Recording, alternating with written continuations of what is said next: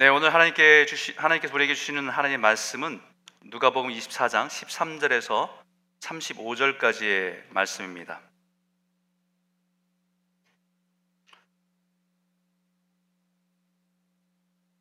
누가복음 24장 13절에서 35절까지의 말씀. 늘 우리가 하던 대로 어, 제가 한 절, 여러분이 한 절 이렇게 읽도록 하겠습니다. 어, 누가복음 24장 13절에서 35절까지 말씀입니다. 제가 읽겠습니다.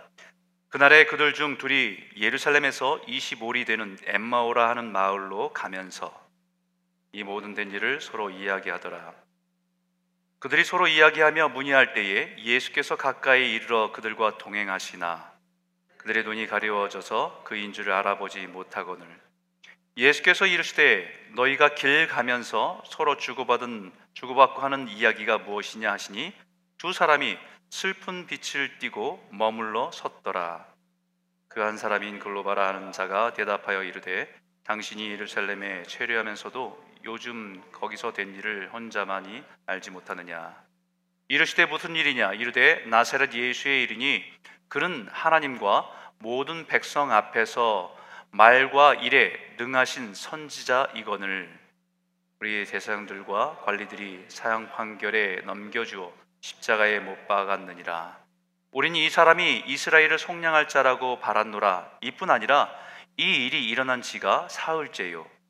또한 우리 중에 어떤 여자들이 우리로 놀라게 하였으니 이는 그들이 새벽에 무덤에 갔다가 그의 시체는 보지 못하고 와서 그가 살아나셨다 하는 천사들의 나타남을 보았다 함이라. 또 우리와 함께한 자 중에 두어 사람이 무덤에 가 과연 여자들이 말한 바와 같음을 보았으나 예수는 보지 못하였느니라 하거늘. 이르시되 미련하고 선자들이 말한 모든 것을 마음에 더디 믿는 자들이여 그리스도가 이런 고난을 받고 자기의 영광에 들어가야 할 것이 아니냐 하시고 이에 모세와 모든 선자의 글로 시작하여 모든 성경에 쓴 바 자기에 관한 것을 자세히 설명하시니라. 그들이 가는 마을에 가까이 가매 예수는 더 가려 하는 것 같이 하시니. 그들이 강권하여 이르되 우리와 함께 유하사이다. 때가 저물어가고 날이 이미 기울었나이다 하니 이에 그들과 함께 유하러 들어가시니라. 그들과 함께 음식 잡수실 때에 떡을 가지사 축사하시고 떼어 그들에게 주시니. 그들의 눈이 밝아져 그인 줄 알아보더니 예수는 그들에게 보이지 아니하시는지라 그들이 서로 말하되 길에서 우리에게 말씀하시고 우리에게 성경을 풀어 주실 때에 우리 속에서 마음이 뜨겁지 아니하더냐 하고 곧 그때로 일어나 예루살렘에 돌아가 보니 열한 제자 및 그들과 함께한 자들이 모여 있어 말하기를 주께서 과연 살아나시고 시몬에게 보이셨다 하는지라 같이 읽겠습니다. 두 사람도 길에서 된 일과 예수께서 떡을 떼심으로 자기들에게 알려지신 것을 말하더라. 아멘. 할렐루야. 아멘. 어, 우리 다시 한번 우리 옆에 분들한테 다시 한번 우리 기쁨의 소식을 알렸으면 좋겠습니다. 우리 주님 죽음을 이기시고 부활하셨습니다. 우리 가족들과 함께 인사하기 바랍니다. 우리 주님 부활하셨습니다. 우리 주님 승리하셨습니다. 우리 주님의 우리에게 산소망 되십니다. 우리 주님이 우리에게 산소망 되십니다.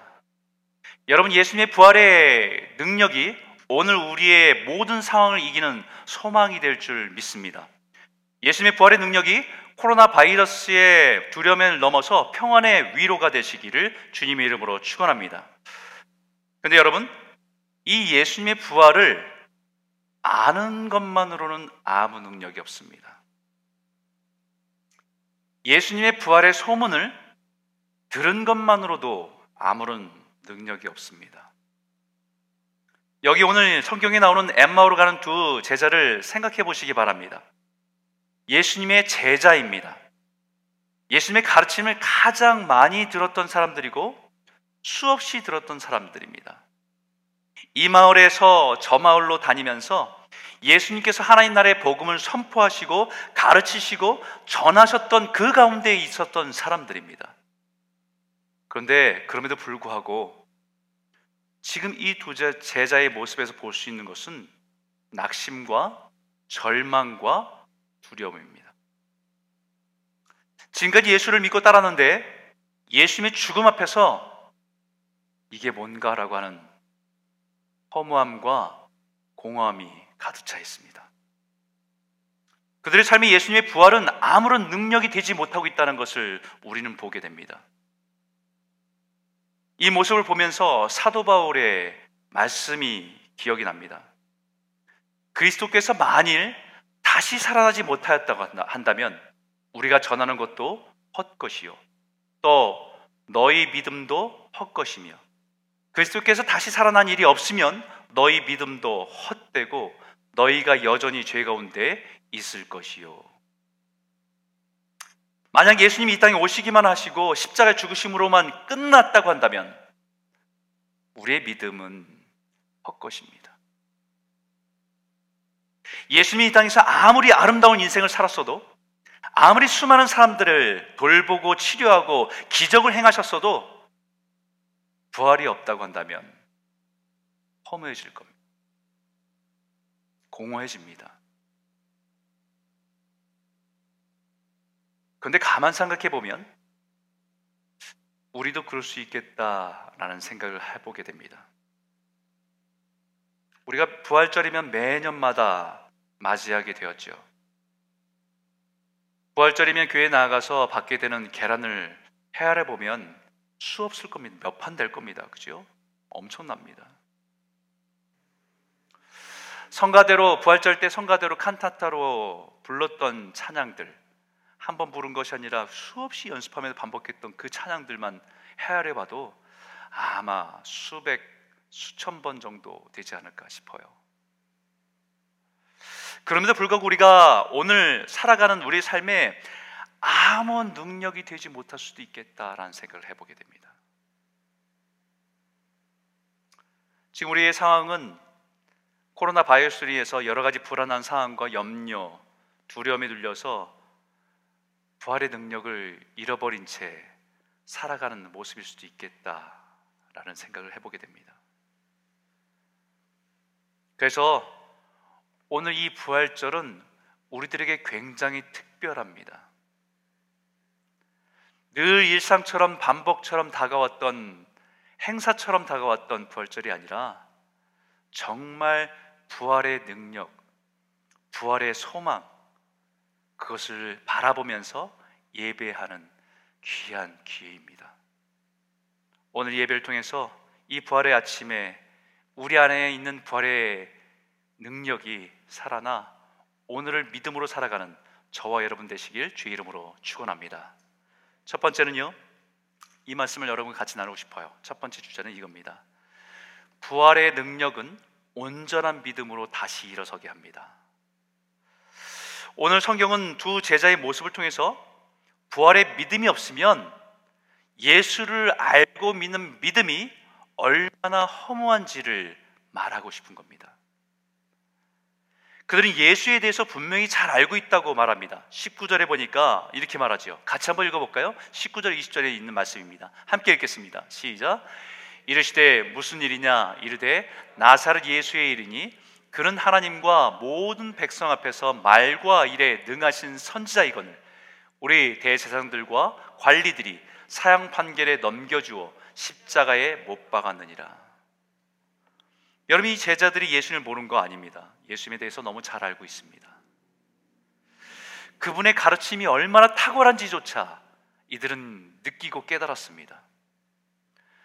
바리새인들 앞에서 결코 이분의 말씀이 기가 눌린 적이 없습니다. 예수님이 궁지에 빠뜨려고 이들은 음모를 하고 난처한 질문을 할 때마다 예수님께서는 하나님의 지혜를 가지고 정말 생각할 수도 없는 지혜를 가지고 대답해서 그들을 쩔쩔매게 했던 일들이 한두 번이 아닙니다. 그것뿐만입니까? 예수님께서 얼마나 놀라운 일들을 많이 행하셨습니까? 정말 눈 뜨고도 믿기 어려운 기적들을 눈 앞에서 이루어지는 것을 보았습니다. 정말 이들이 고백하는 것처럼 정말 이분은 대단한 분이십니다. 이들이 고백한 것은 하나님께서 우리에게 보내주신 선지자와 같은 분이었다라고 고백하고 있습니다. 이 고백이 이 제자들의 믿음의 현주소입니다. 그러나 그분이 십자가에 못 박혀 죽었다는 그 사실에 그를 믿었던 모든 믿음이 무너져 버립니다.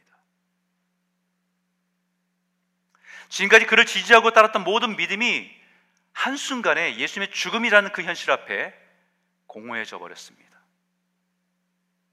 그렇게 흠모하고 존경하던 분이 죽었다는 소식에 슬픔에 빠져서 이제는 예루살렘을 떠나고 싶은 겁니다.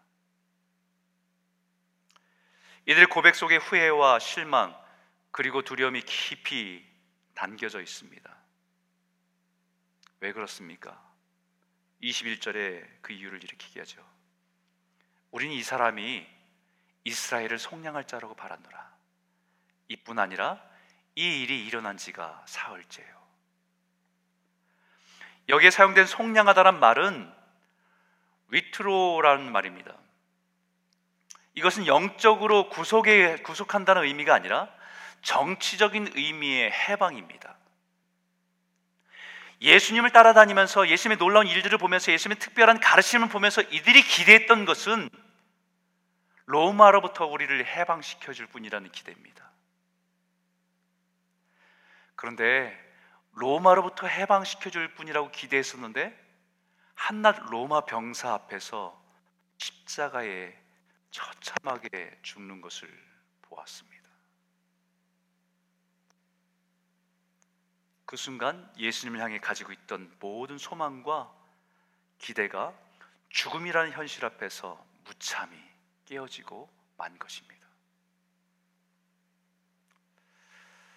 실망과 그분을 지금까지 따랐던 후에 그리고 존경하고 사랑했던 분의 죽음 앞에서 슬픔이란 복잡한 감정을 가지고 예루살렘을 떠나고 있습니다.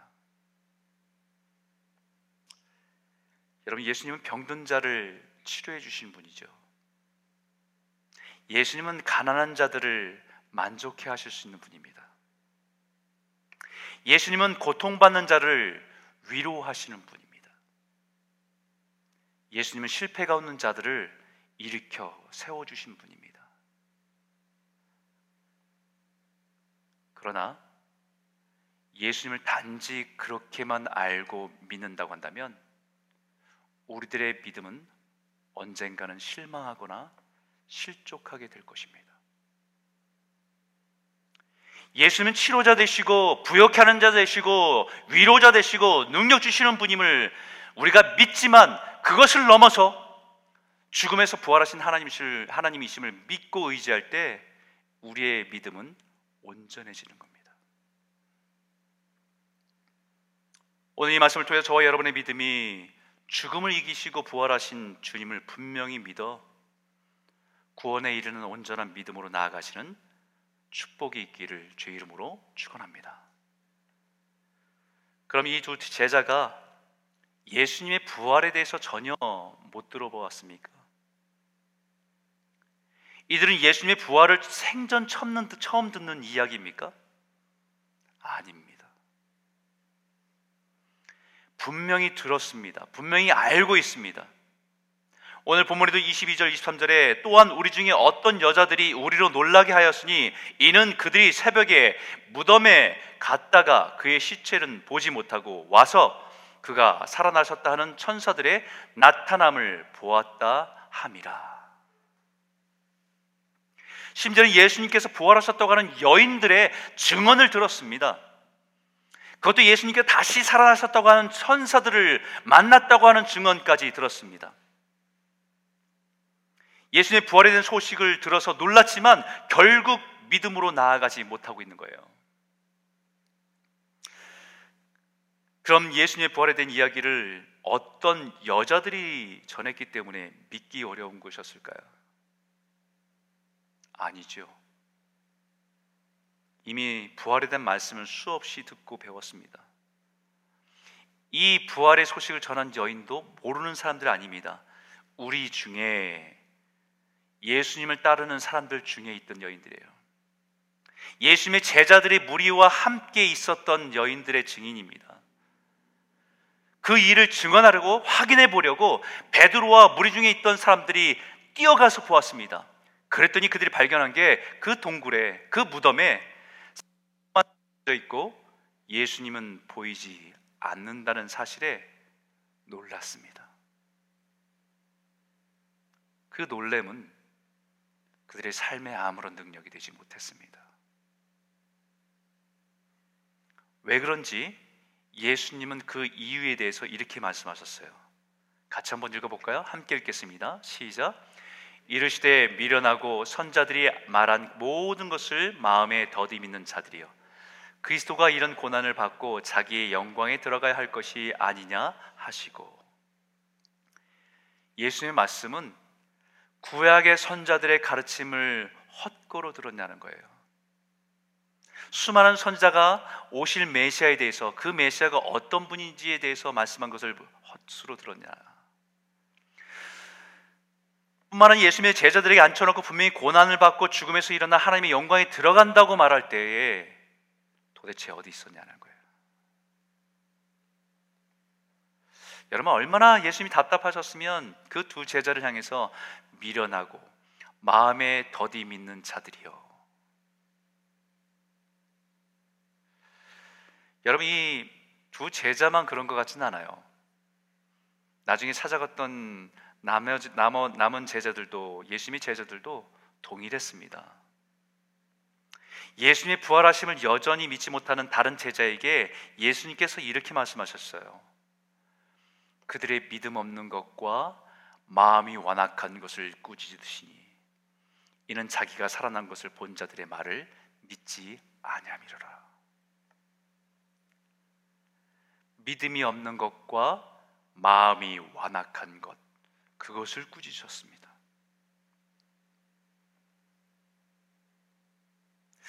여러분 진짜 제자들이 믿음이 없었을까요? 믿음이 없었다고 한다면 오늘날까지 예수님을 따라 살아왔겠습니까? 믿음이 있습니다.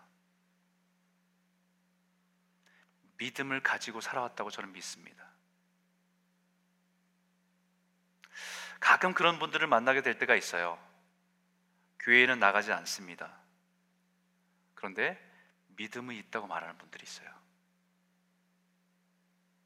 하나님의 살아계심을 믿는다고 말합니다. 예수님이 우리의 구원자 되심을 믿는다고 말해요. 그런데 본인은 교회에 다닐 필요를 느끼지 못한다고 얘기합니다.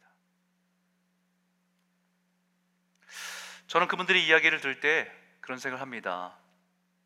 저는 그분들이 믿음이 없다고 생각하진 않아요. 그리고 교회에 나온다는 그 자체가 믿음이 있다는 증거가 될 수는 없습니다. 그런데 정말 믿음은 삶으로 증명이 됩니다. 여기 예수님께서 제자들에게 믿음 없음을 꾸짖으셨습니다. 이 믿음이 없다는 표현은 아피스티안이라는 단어인데요. 이 말을 좀 이렇게 다시 설명드리면 아직 믿음이 형성되지 않았다라는 뜻이에요. 다시 말하면 아직 믿음이 완성되지 않았다라는 말입니다. 아직 온전한 믿음으로 완성되지 않았다는 말입니다.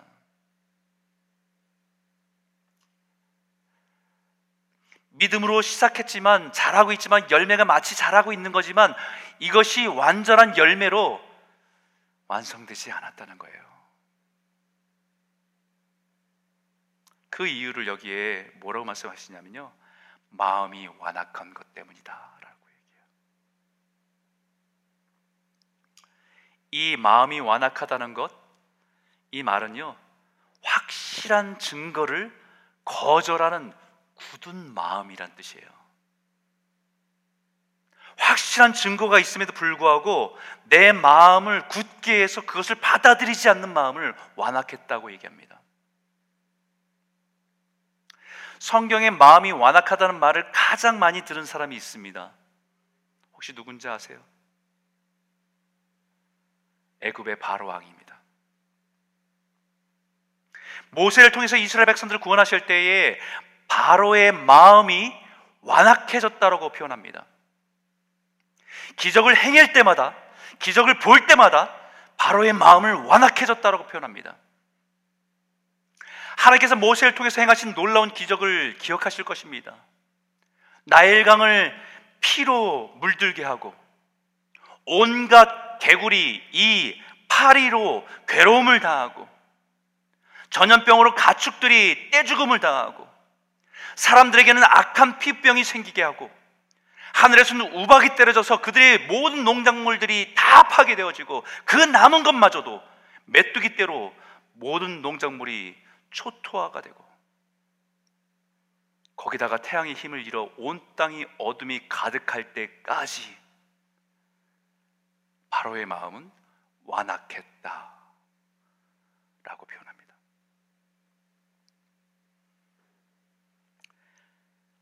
완악하다는 말은 하나님이 아닌 다른 것들로 내 마음을 두고 그것을 강하게 붙들고 있는 모습이 완악했다는 말이에요. 분명한 하나님의 역사를 보았고 하나님의 메시지를 들었음에도 불구하고 그 마음에 잡고 있는 그것을 놓지 않으려고 더 힘을 주고 붙들고 있는 모습이 완악했다란 말입니다.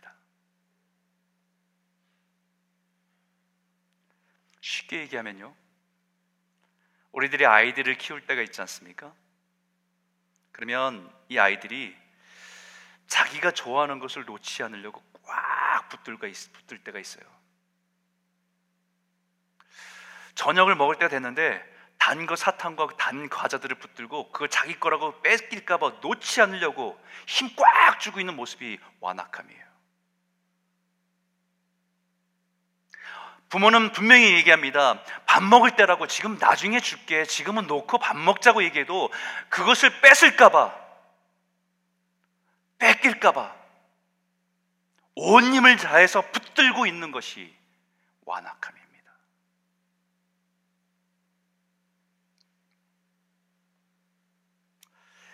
예수님께서 당시 사람들을 향해서 동일한 말씀을 하셨어요. 너희가 듣기는 들어도 깨닫지 못할 것이요 보기는 보아도 알지 못하리라. 이 백성들이 마음이 완악해져서 그 귀는 듣기에 둔하고 눈은 감았으니 이는 눈으로 보고 귀로 듣고 마음으로 깨달아 돌이켜 내게 고침을 받을까 두려함이라 하였느니라. 여러분 마음이 완악해지면요 수없이 들어도 깨닫지 못합니다. 엄청난 기적을 보아도 알지 못합니다. 그 이유가 마음이 완악해져서요. 바로는 자신의 권력과 힘을 끝까지 놓지 않으려고 붙들었습니다. 그것이 얼마나 하나님 앞에서 무기력한 것인지를 보면서도 알면서도 끝까지 포기하지 않으려고 붙들려고 했던 마음이 완악함입니다. 이스라엘 백성들도 마찬가지입니다. 자신이 의지하려고 했던 것들을 포기하지 않고 끝까지 붙들었습니다. 그들의 마음에 붙들고 있는 것을 놓지 않으려고 힘을 주면 줄수록 더 딱딱해지는 그들의 마음이 완악함이었습니다.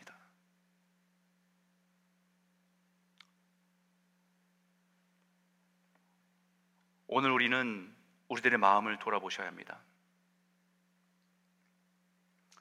작은 바이러스 하나가 온 세상을 흔듭니다. 이 일을 통해서 하나님은 우리들의 마음을 흔들고 계십니다.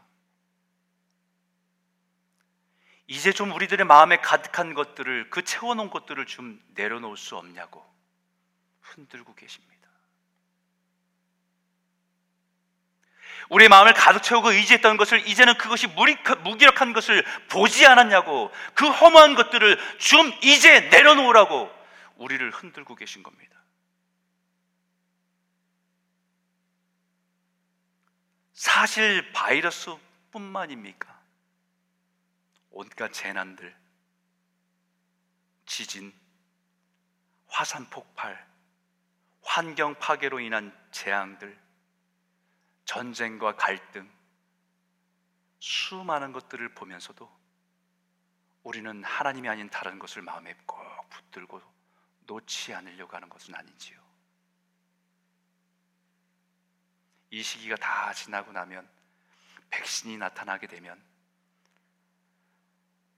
괜찮을 것 같은 세상 우리에게 안전을 주고 우리에게 행복을 줄 것 같은 그 믿음을 끝까지 붙들고 있는 것. 이제는 내려놓을 때 되지 않았습니까?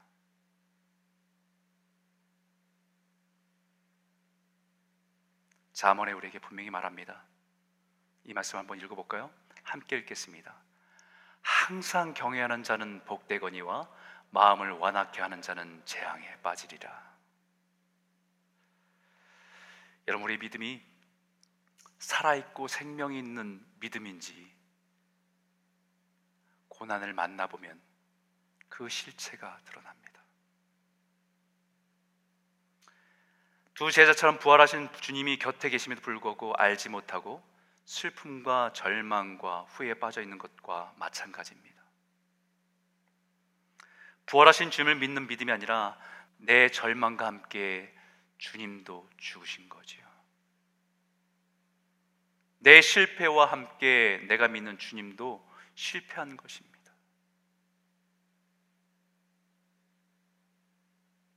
여러분이 믿는 주님은 살아 계십니까? 여전히 살아서 역사하신 부활하신 주님이십니까? 우리가 전 어떠한 상황 가운데도 여전히 살아계신 부활하신 주님이 우리의 주님이십니까? 그 부활의 주님이 우리의 믿음이요 소망이 되셔서 모든 고통과 상황 속에 넉넉히 이기고 승리하시는 온전한 복된 성도들이 다 되시기를 주의 이름으로 축원합니다. 두 번째 말씀은 이겁니다. 한번 따라 읽어 볼까요? 부활의 능력은 말씀으로 마음을 뜨겁게 회복시킵니다. 예수님의 부활을 믿지 못한 두 제자들을 온전한 믿음으로 세우시기 위해서 주님께서 하신 일이 있습니다. 주님은 그들의 믿음의 상태를 진단하셨을 뿐만 아니라 그들의 믿음을 치료하시고 회복시켜 주십니다. 27절에 있는 말씀인데 같이 한번 읽어볼까요? 함께 읽겠습니다. 시작. 이에 모세와 모든 선자의 글로 시작하여 모든 성경에 쓴 바 자기에 관한 것을 자세히 설명하시니라. 예수님께 자기 자신이 부활하신 하나님이심을 증명하기 위해서 다른 방법도 있었을 겁니다. 갑자기 돌을 들어서 떡을 만들어 주시는지, 빵을 만들어 주시는지, 갑자기 하늘을 명령해서 만나와 매출이, 매출하기가 우수수 떨어지게 하든지, 무화과 나뭇잎을 쭉 훑어서 손에 금화처럼 변하게 한다든지, 두 제자의 머리에 손을 얹어서 환상을 보게 한다든지, 얼마든지 예수님의 능력으로 자신을 증명할 수 있었을 겁니다. 그런데 성경을 가만히 읽다 보면 예수님은 자기 증명을 하실 때에 능력으로 행하신 적이 없어요. 하나님의 말씀으로 증명하셨습니다. 예수님이 공생이 시작할 때 광야에서 40일 금식하실 때에 사탄에게 시험 받으실 때에 사탄이 요구한 것이 이겁니다. 네가 하나님의 아들이거든. 돌을 떡이 되게 해보라는. 내가 하나님의 아들이거든 성전에서 뛰어내려 보라는 것입니다. 한번 증명해 보라는 것입니다. 그런 능력이 없어서 못하신 것이 아니라 철저히 자신의 능력을 나타내지 않고 하나님의 말씀으로 사단의 시험을 이길 수 있다는 것을 우리에게 보여주신 겁니다. 이 엠마오로 간 두 제자가 예수님의 기적을 못 봐서 예수님의 부활을 못 믿었던 것이 아니죠. 그들이 후에 예수님 부활하신 주님을 주님이심을 믿고 깨닫고 나서 그들이 고백한 것도 동일합니다. 무엇입니까? 그들이 서로 말하되 길에서 우리에게 말씀하시고 우리에게 성경을 풀어 주실 때에 우리 속에서 마음이 뜨겁지 아니하더냐. 주님이 성경을 열어서 그 말씀을 풀어 주실 때에 우리의 마음이 뜨거워지지 않았냐는 것입니다. 실망과 슬픔에 빠진 이 두 제자들을 만나 주신 부활의 주님이 오늘 이 시대에 살아가는 우리들에게 동일하게 만나 주시기를 원합니다. 부활하신 주님은 영으로 오신 성령님을 통해서 하나님의 말씀을 열어 주시고 깨닫게 하실 때에 우리의 마음이 뜨거워져서 살아있는 하나님의 은혜를 깨닫게 하실 줄 믿습니다. 그때 비로소 그 말씀이 우리의 진짜 믿음이 됩니다. 그때 믿음은 우리의 삶에 변화를 가져옵니다. 태초에 하나님께서 함께 하셨던 그 예수님, 그 말씀이 육신이 돼서 이 땅에 오신 예수님이신데, 그 주님이 부활하셔서 우리의 심령에 그 말씀으로 살아 역사하시면 우리의 마음이 살아나는 겁니다. 죽어 있는 지식이 아니라 살아있는 하나님의 말씀이 되는 겁니다. 그 말씀이 우리의 차가운 현실 속에서도 우리의 심령을 뜨겁게 일어나게 하는 겁니다. 이것은 신약에만 있는 사건이 아니라 구약에도 동일한 역사가 있지요. 예레미야 선자가 고백하듯이 이렇게 고백합니다. 내가 다시는 여호와를 선포하지 아니하며 그의 이름을 이름으로 말하지 아니하리라 하면 나의 마음이 불붙는 것 같아서 골수에 사무치니 답답하여 견딜 수 없나이다. 예레미야가 살았던 삶 속에서 믿음을 가지고 살아간다는 것은 너무 외롭고 힘든 일이었습니다. 세상 모든 사람들이 하나님을 잃어버리고 자기 욕망대로 살아가는 모습 속에서 선지자로 살아간다는 것이 너무 힘들어서 이제는 선포하지 않겠다고 그 이름으로 말하지 않겠다고 했지만 그 마음에 불붙는 것이 있어서 견딜 수가 없다는 겁니다. 왜요? 하나님의 말씀이 임하니까. 하나님의 말씀이 임하니까 마음에 불이 붙는 겁니다. 견딜 수가 없습니다. 자기 안위를 위해서 살아갈 수가 없습니다. 이 마음의 뜨거움은 어디서 온 겁니까? 이 뜨거움은 우리를 향한 하나님의 마음입니다. 이것을 호세 선자에게 주셨던 말씀에 분명하게 드러나지요. 에브라임이여 내가 어찌 너를 놓겠느냐? 이스라엘이여 내가 어찌 너를 버리겠느냐? 내가 어찌 너를 아드마 같이 놓겠느냐? 어찌 너를 스보임 같이 두겠느냐? 내 마음이 내 속에서 돌이키어 나의 궁율이 온전히 불붙는 듯 하도다라고 말씀하십니다. 그들의 행위를 볼 때는 버림받아 마땅하고 그들의 죄악을 볼 때는 진노받아 마땅하지만 그들을 향한 하나님의 궁율의 마음은 불붙는 것 같다는 거예요.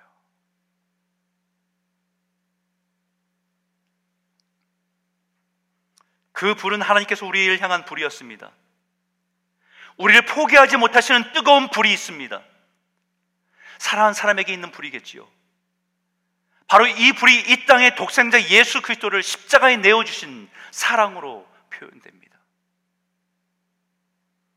그래서 그 부활의 주님이 우리 안에 말씀을 열어주시면 우리의 마음이 불붙는 것 같다는 것이지요. 우리의 안에 하나님의 불이 임하기 때문입니다. 오늘 이 말씀이 우리의 차가운 현실 속에서 냉랭했던 우리의 심령에 뜨겁게 다시 살아나는 불씨가 되기를 소원합니다. 오랜 신앙생활 속에서 화석화되어 버린 신앙이 오늘 부활의 주님만의, 주님의 말씀을 붙들고 그 능력이 우리 안에 새롭게 일어나 우리 마음이 불붙는 것 같은 놀라운 역사가 저와 여러분들에게 일어나기를 주 이름으로 축원합니다.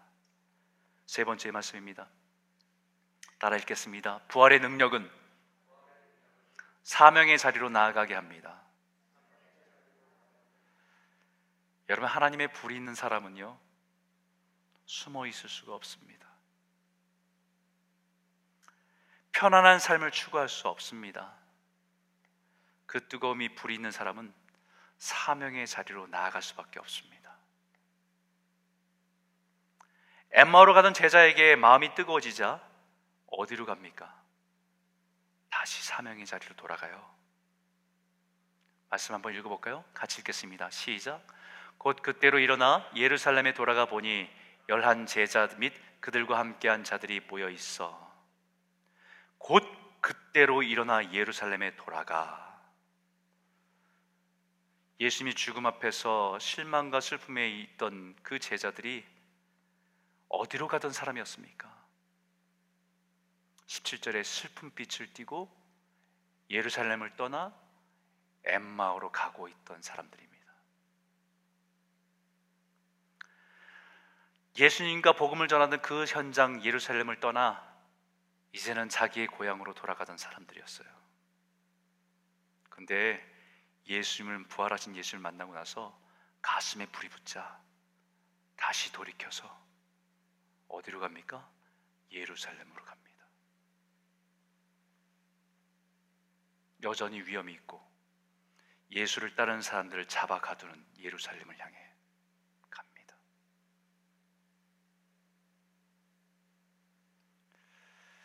그리고 돌아가 부활의 증인으로 변화되어서 살아가게 됩니다. 말하기를 주께서 과연 살아나시고 시몬에게 보이셨다는지라 두 사람도 길에서 된 일과 예수께서 떡을 떼심으로 자기들에게 알려지신 것을 말하더라. 이것이 부활의 공동체입니다. 이것이 교회의 시작입니다.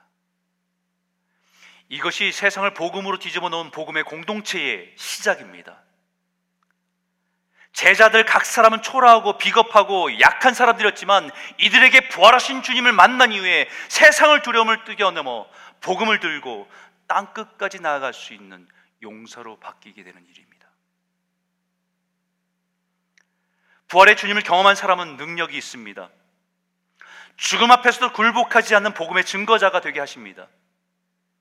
세상의 근심과 두려움에 눌려 살지 않는 신실한 하나님의 제자가 되게 하십니다.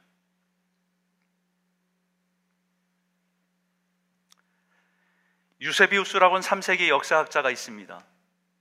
그 역사학자는 로마 제국 안에 일어났던 역사와 그 당시에 사람들이 일어났던 그 역사들을 기록하고 있는데 그 당시에도 로마 제국 안에 퍼지고 있던 전염병에 대한 기록이 있습니다. 그리고 그 당시에 기독교인이었던 초대교회 성도들의 이야기를 기록하고 있습니다. 그대로 제가 인용을 하겠습니다. 큰 사랑과 형제를 발휘해 자기 목숨을 아끼지 않고 서로를 의지하며 끊임없이 병자를 돌보았고 그들과 함께 지극히 기분 좋게 세상을 떠났습니다. 그들은 성도들의 시신을 맨손으로 품에 안아다가 눈을 깨끗이 씻어주고 입을 닫아주었으며 그들을 어깨에 지고 가서 사지를 가다듬고 포옹했고 그들을 단정히 씻기고 수의를 입혔습니다. 그리고 곧 자기 자신들도 같은 의식을 제공받게 되었습니다. 그러나 이교도들은 이와 반대로 했습니다. 그들은 병들어 앓기 시작한 사람들을 쫓아냈으며 사랑한 친구들을 멀리 했습니다. 그들은 아직 숨이 끊어지지 않은 사람들을 길에 내다 버렸고 죽은 자들을 매장해 주지도 않았습니다. 그들은 어떻게 해서든지 죽음을 피하려고 했습니다. 그러나 아무리 예방하고 조심해도 그것을 피할 수는 없었습니다.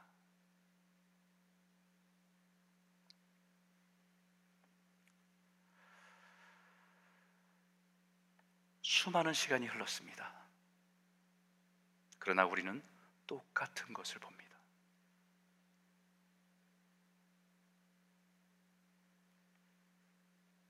원의 바이러스가 터졌을 때 정직하게 그 일을 알렸던 이 월량이라고 하는 의사를 다 기억하실 겁니다. 이 사람은 중국의 신실한 기독교인이에요. 확진받고 치료받는 그 상황 속에서 빨리 치료되고 회복되어서 일선에서 환자를 돌보고 싶다고 고백한 사람입니다.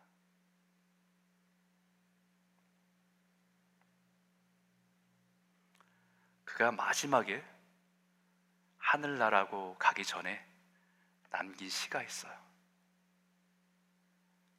정말 죽음을 인지하고 죽음을 준비하며 쓴 시가 있습니다. 나는 영웅이 되고 싶지 않다. 나에게는 부모님이 있고 자녀가 있다. 곧 해산하려는 부인도 있고 많은 환자가 있다.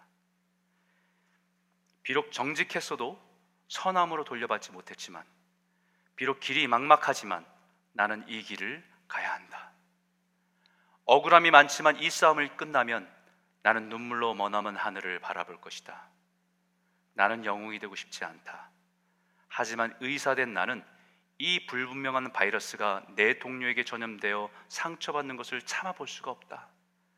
그들이 마지막 목숨만 남아 있어도 생명의 희망을 품고 눈으로 자꾸 나를 쳐다보고 있다. 누가 알랴? 내가 죽었다는 것을 내 영혼은 분명 하늘에 있고 내가 흰색 침대를 보면서 내 육체는 침대에 누워 있다. 여전히 내가 익숙한 얼굴이다. 하지만 나의 부모님은 어디, 어디에 계신가?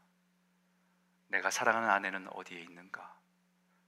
옛날 내가 그렇게 쫓아다녔던 아가씨였던 아내는 하늘에 한 줄기 빛이 있다. 빛의 끝은 사람들이 자주 들려주는 천국이다. 나는 거기 가고 싶지 않다. 나는 우한 나의 고향으로 가고 싶다. 그곳에 내가 새로 산 집도 있고 달마다 갚아야 할 대출금도 있다. 내가 어찌 미련이 없을까? 내가 어찌 미련이 없을까?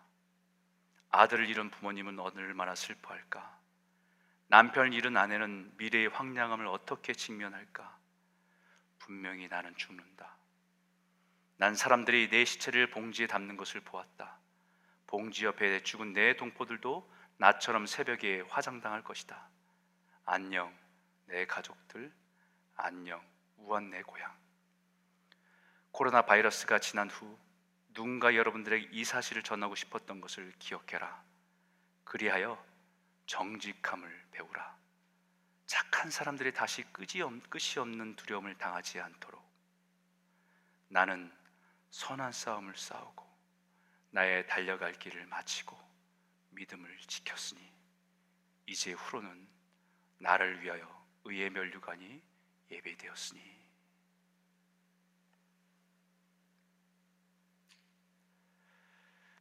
죽음이란 현실 앞에서 다른 삶의 모습으로 살 수 있었던 것은 부활에 대한 믿음과 소망 그리고 부활에 대한 능력이 있기 때문입니다.